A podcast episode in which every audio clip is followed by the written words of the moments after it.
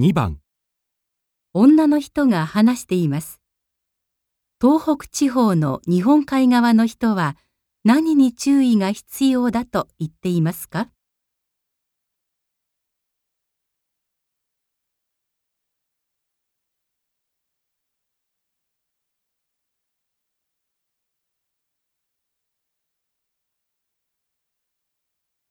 東北地方の日本海側には大雪警報が出ています。